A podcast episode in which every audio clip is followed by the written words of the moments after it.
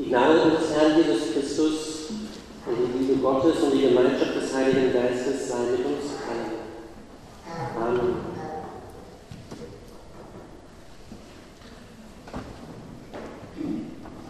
Jerusalem, drei Uhr nachmittags, helllichter Tag.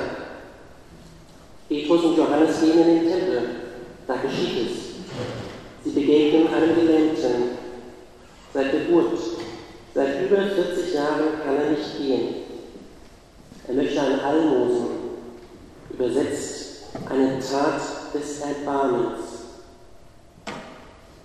Herr, ich weiß weiter. Erbarme dich. Ich kann nicht mehr, Herr. Erbarme dich. Petrus, auf den konzentriert sich das Geschehen, der sieht ihn an. Sieh uns an. Es ist schwer, hinzusehen, Leid zuzulassen, aufrichtig anzusehen und standzuhalten. Denken wir an unsere Begegnungen auf der Straße, vor dem Tor des Münsters oder des Domes. Silber und Gold habe ich nicht. Wie wichtig ist das eigentlich, Besitz und Eigentum? Wie wichtig ist das wirklich? Aber was ich habe, das gebe ich dir. Im Namen Jesu Christi von Nazareth, steh auf und geh umher.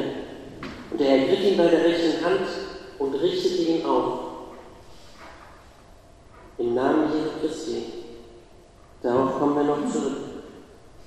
Sogleich wurden seine Füße und Knöchel fest und er sprang auf. Papier war damals teuer, aber es war wichtig, das aufzuschreiben.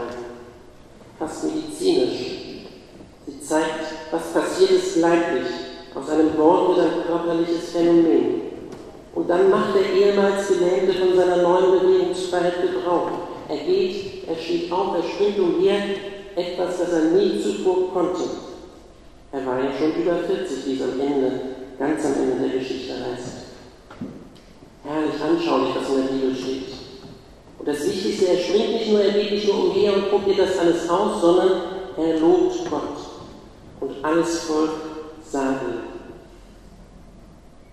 Das ist der Kern der Geschichte, die wir vorhin gehört haben. Die Menschen haben sie weitererzählt, weil sie so faszinierend waren. Und irgendwann ein paar Jahrzehnte später hat Lukas sie gehört und sie, die am Anfang seines Evangeliums und dann noch in der Apostelgeschichte sagt, wohlgeordnet aufgeschrieben. Wir haben das Glück gehabt, dass sie Eingang gefunden hat, als die Leute überlegt haben, was gehört denn zum Kernbestand der Bibel. Das ist dabei geblieben. Und auch dabei geblieben ist diese Bemerkung um die neunte Stunde. Neun Stunden nach Sonnenaufgang. Was immer damals geschehen ist und was immer in der Überlieferung über die Jahre und Jahrzehnte ausgeschmückt und hinzu oder weggelassen wurde, das war offensichtlich wichtig. Und zwar in einem konkreten Sinn, nicht als Beispiel oder als Lehrstück, sondern eben konkret zu sagen, einer, der war schon über 40, der ist gelähmt gewesen und steht jetzt auf eigenen Beinen und ist befreit zum Lobe Gottes. Und es war nachmittags um drei. Was machen wir nun damit, liebe Gemeinde, liebe Schwestern und Brüder? Und was macht das mit mir und mit meinem Glauben? Bisher zumindest habe ich mich noch nicht getraut, auch nicht, wenn ich in den letzten Wochen schon diese Geschichte im Kopf hatte, die bettelnden Lahmen an meinem Weg so anzusprechen. Zum einen da die Frage nach dem Wunder, zum anderen die nach der Bedeutung über die Heilung hinaus. Die einfache Variante, Sie können sich ja entscheiden, welche Sie dann nehmen möchten. Die einfache Variante wäre zu sagen, das ist nur symbolisch gemeint. Der Mensch war nicht körperlich gelähmt, sondern im übertragenen Sinne. Das kennen wir ja manchmal. Da gibt es irgendeine Störung, vielleicht eine Hemmung, ich kann etwas nicht, ich traue mich nicht. Ich traue mich nicht, die Menschen anzusprechen, wo mir das doch wichtig wäre. Ja, vielleicht nur symbolisch, aber das heißt eben nur. Die katholische Kirche hat, soweit ich das weiß, eine eigene Kommission, die untersucht Wunder, gerade wenn es um Heiligsprechungen geht. Da muss ja immer ein Wunder passiert sein. ganz klar und ganz ohne Frage ist, es gibt Dinge zwischen Himmel und Erde, die können wir nicht erklären. Die Geschichte des christlichen Glaubens, aber nicht nur die, ist voll von wundersamen Ereignissen bis heute. Ich kenne aus erster Hand Berichte von zwar nicht ganz so spektakulären, aber doch Heilungen. Doch zu Recht und zu allernächst Vorsicht. Wenn jetzt hier jemand aufsteht und Kranke heilt, möchte nicht wissen, wie viele Leute im Landeskirchenamt nervös werden. Scharlatane gibt es und Lügner gibt es. Das ist so. Und noch einmal, keiner weiß, was damals an der Tempeltür wirklich geschehen ist. War es ein Betrug? War es ein Wunder? Oder konnten die Leute vielleicht nicht richtig gucken? War es eine Sehstörung? Unsere Lebensbedingungen heute, etwa 2000 Jahre danach, sind vollkommen anders. Das merkt man ja schon manchmal nach ein paar Jahrzehnten, dass man die Welt nicht mehr versteht. Das sind 2000 Jahre, 80 Generationen, glaube ich. Wir haben nur einen sehr gebrochenen Zugang zu der Geschichte zu Petrus. Das ist weit, weit weg. Und doch, über diese vielen Jahrzehnte und Jahrhunderte und diese Generationen, der Transportweg der Geschichte ist von Gott begleitet. Der Text ist nicht mit der Heilung als einzigen Gegenstand erschöpft, sondern er wird immer wieder neu angereichert durch das, was Gott tut, mit uns tut und was er uns sagt. Wie geht die Geschichte weiter? Sie können, wenn Sie mögen, zu Hause ja auch mal weiterlesen. Petrus gibt in der Öffentlichkeit ein Bekenntnis ab. Und dann werden die beiden, Johannes ist ja auch dabei, abgeführt und verhört, nach dem Motto, kaum ist Jesus weg, geht das schon wieder los. Kann doch nicht wahr sein. Verhör vor dem Hohen Rat und Petrus sagt, wie vorher schon öffentlich, nicht wir Jünger sind die Quelle, nicht bei uns ist die Kraft, sondern es ist im Namen Jesu geschehen. Wir haben nur die Aufgabe, auf ihn hinzuweisen. Also ich bin kein Abziehbild Jesu, sondern einer, der hinweist. Später bei anderer Gelegenheit noch ein paar Kapitel weiter hält der heidnische Hauptmann Cornelius vor Petrus nieder Petrus sagt, steh auf, ich bin auch nur ein Mensch. Im Namen ist eine Kraft und es ist der Name Jesu. Aber das hängt auch am Glauben. Wenn wir dem, was uns gesagt ist, nicht glauben, dann kann etwas nicht passieren. Das ist auch bei Jesus so. An einer Stelle heißt es, wegen ihres Unglaubens konnte er nicht. In seiner Heimat hieß es, ist das nicht Josefs Sohn? Das hängt am Glauben. Auch die Medikamente, die ich gebe, Placebo-Effekt nennen wir das heute. Und auch in der Liebe. Wenn mir jemand sagt, ich liebe dich und ich glaube das nicht, kommt die Liebe nicht zu mir. Da helfen Rot Rosen nichts, da hilft der Käfer nichts. Und da hilft auch die Liebe nicht, die da ist. Weil es ist, als hätte ich die Tür verrammelt und verriegelt. Das hängt am Glauben. Im Namen Jesu vertrauen, darum geht es. In Afrika macht man das auch ganz leidlich. Die haben keine Krankenversicherung, die brauchen Wundergebete. Und das wirkt. Ich habe von einer alten Dame gehört, die hat einen jungen Vikar gesprochen. Ja, nun machen Sie mal. Beten Sie mal, dass es besser wird. Wie, jetzt? Ja? Ich? Er hat sich gezielt, er hat es doch gemacht. Nach ein paar Wochen, vielen Dank dafür. Junger Vikar, auch reißt die Augen auf, wundert sich. Ja, ich habe das schon gemerkt, Sie haben gezweifelt, Sie haben das nicht richtig geglaubt, aber Sie sollten das ja auch nicht machen, das sollte ja der Herr machen. Im Namen Jesu Christi liegt eine Kraft. Und Jüngerschaft heißt auf ihn zu verweisen. Das ist unsere Aufgabe als Gemeinde. Petrus sagt in der Geschichte weiter, im Namen Jesu steht dieser hier gesund vor euch. Das ist der Stein von euch Bauleuten verworfen. Ihr habt ihn ans Kreuz genagelt, der zum Eckstein geworden ist. Ohne Eckstein geht es nicht. Der Baum gemacht hat, der weiß das. Und in keinem anderen, sagt Petrus weiter, ist das Heil. Auch ist kein anderer Name unter dem Himmel den Menschen gegeben, durch den wir selig werden. Das ist steil, das ist kühn.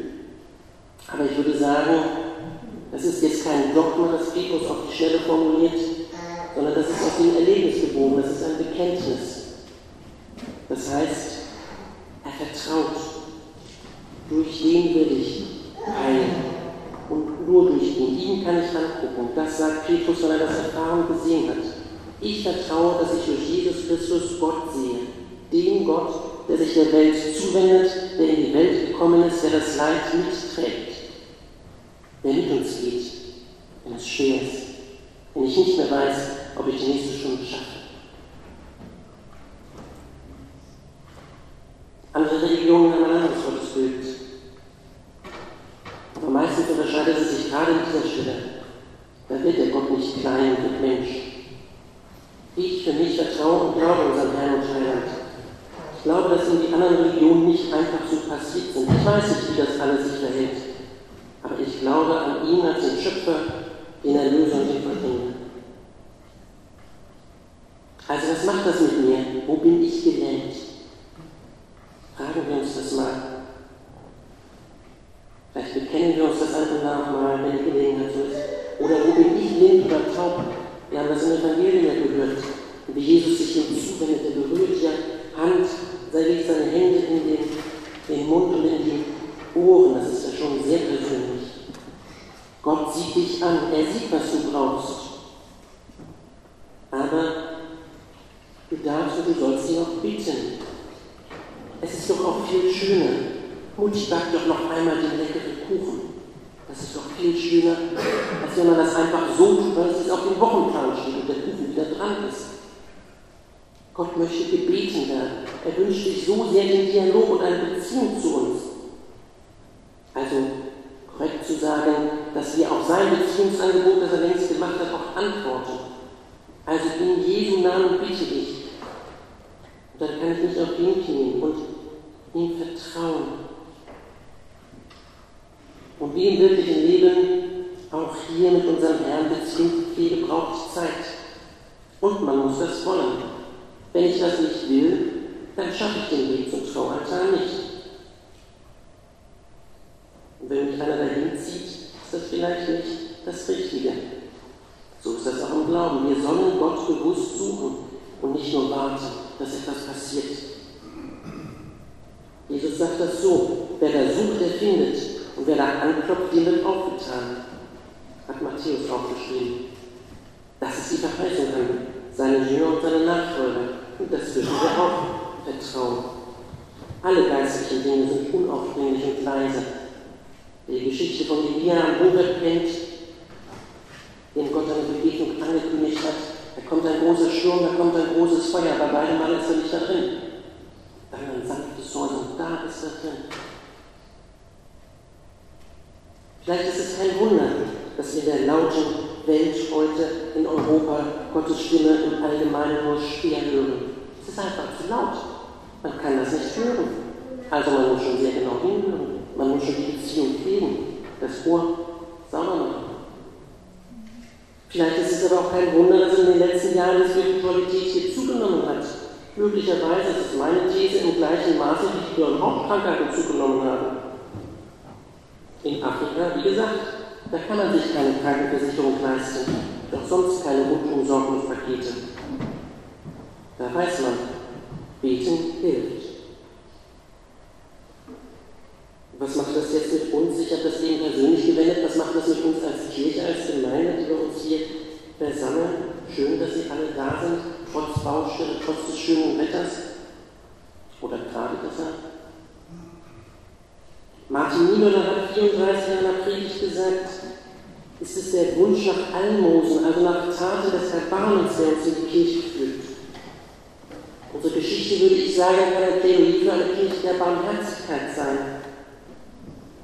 Die Welt braucht Barmherzigkeit. Jeder von uns. Denn Leben ist mühsam, schwer.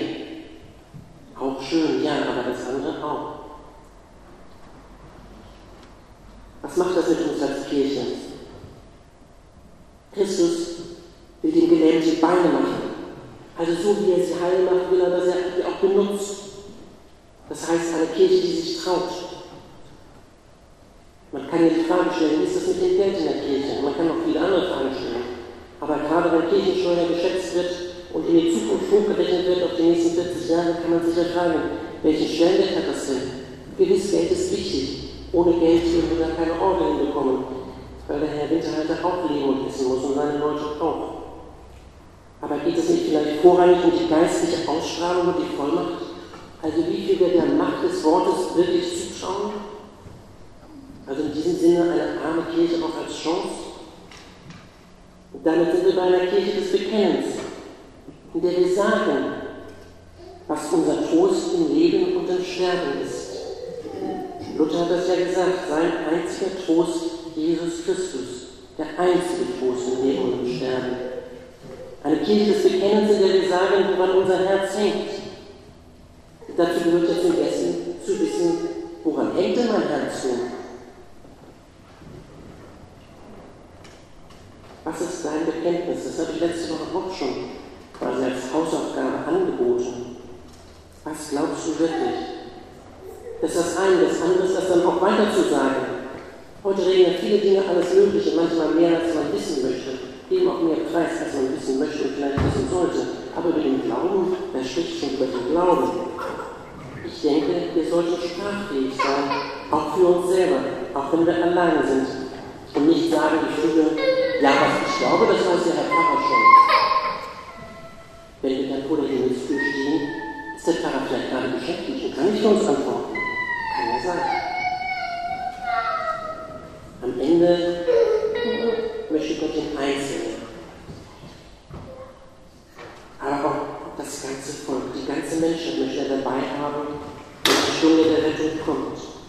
Und vielleicht ist es deshalb so, dass der große Bogen unserer Geschichte, da müssen wir dann zu Hause weiterlesen, der große Bogen endet in einem gemeinsamen Gebiet der Gemeinde, nach dem Freispruch von Petrus und Johannes. Es war nicht anders zu machen, es war ja klar, er ist geheilt, der Mensch.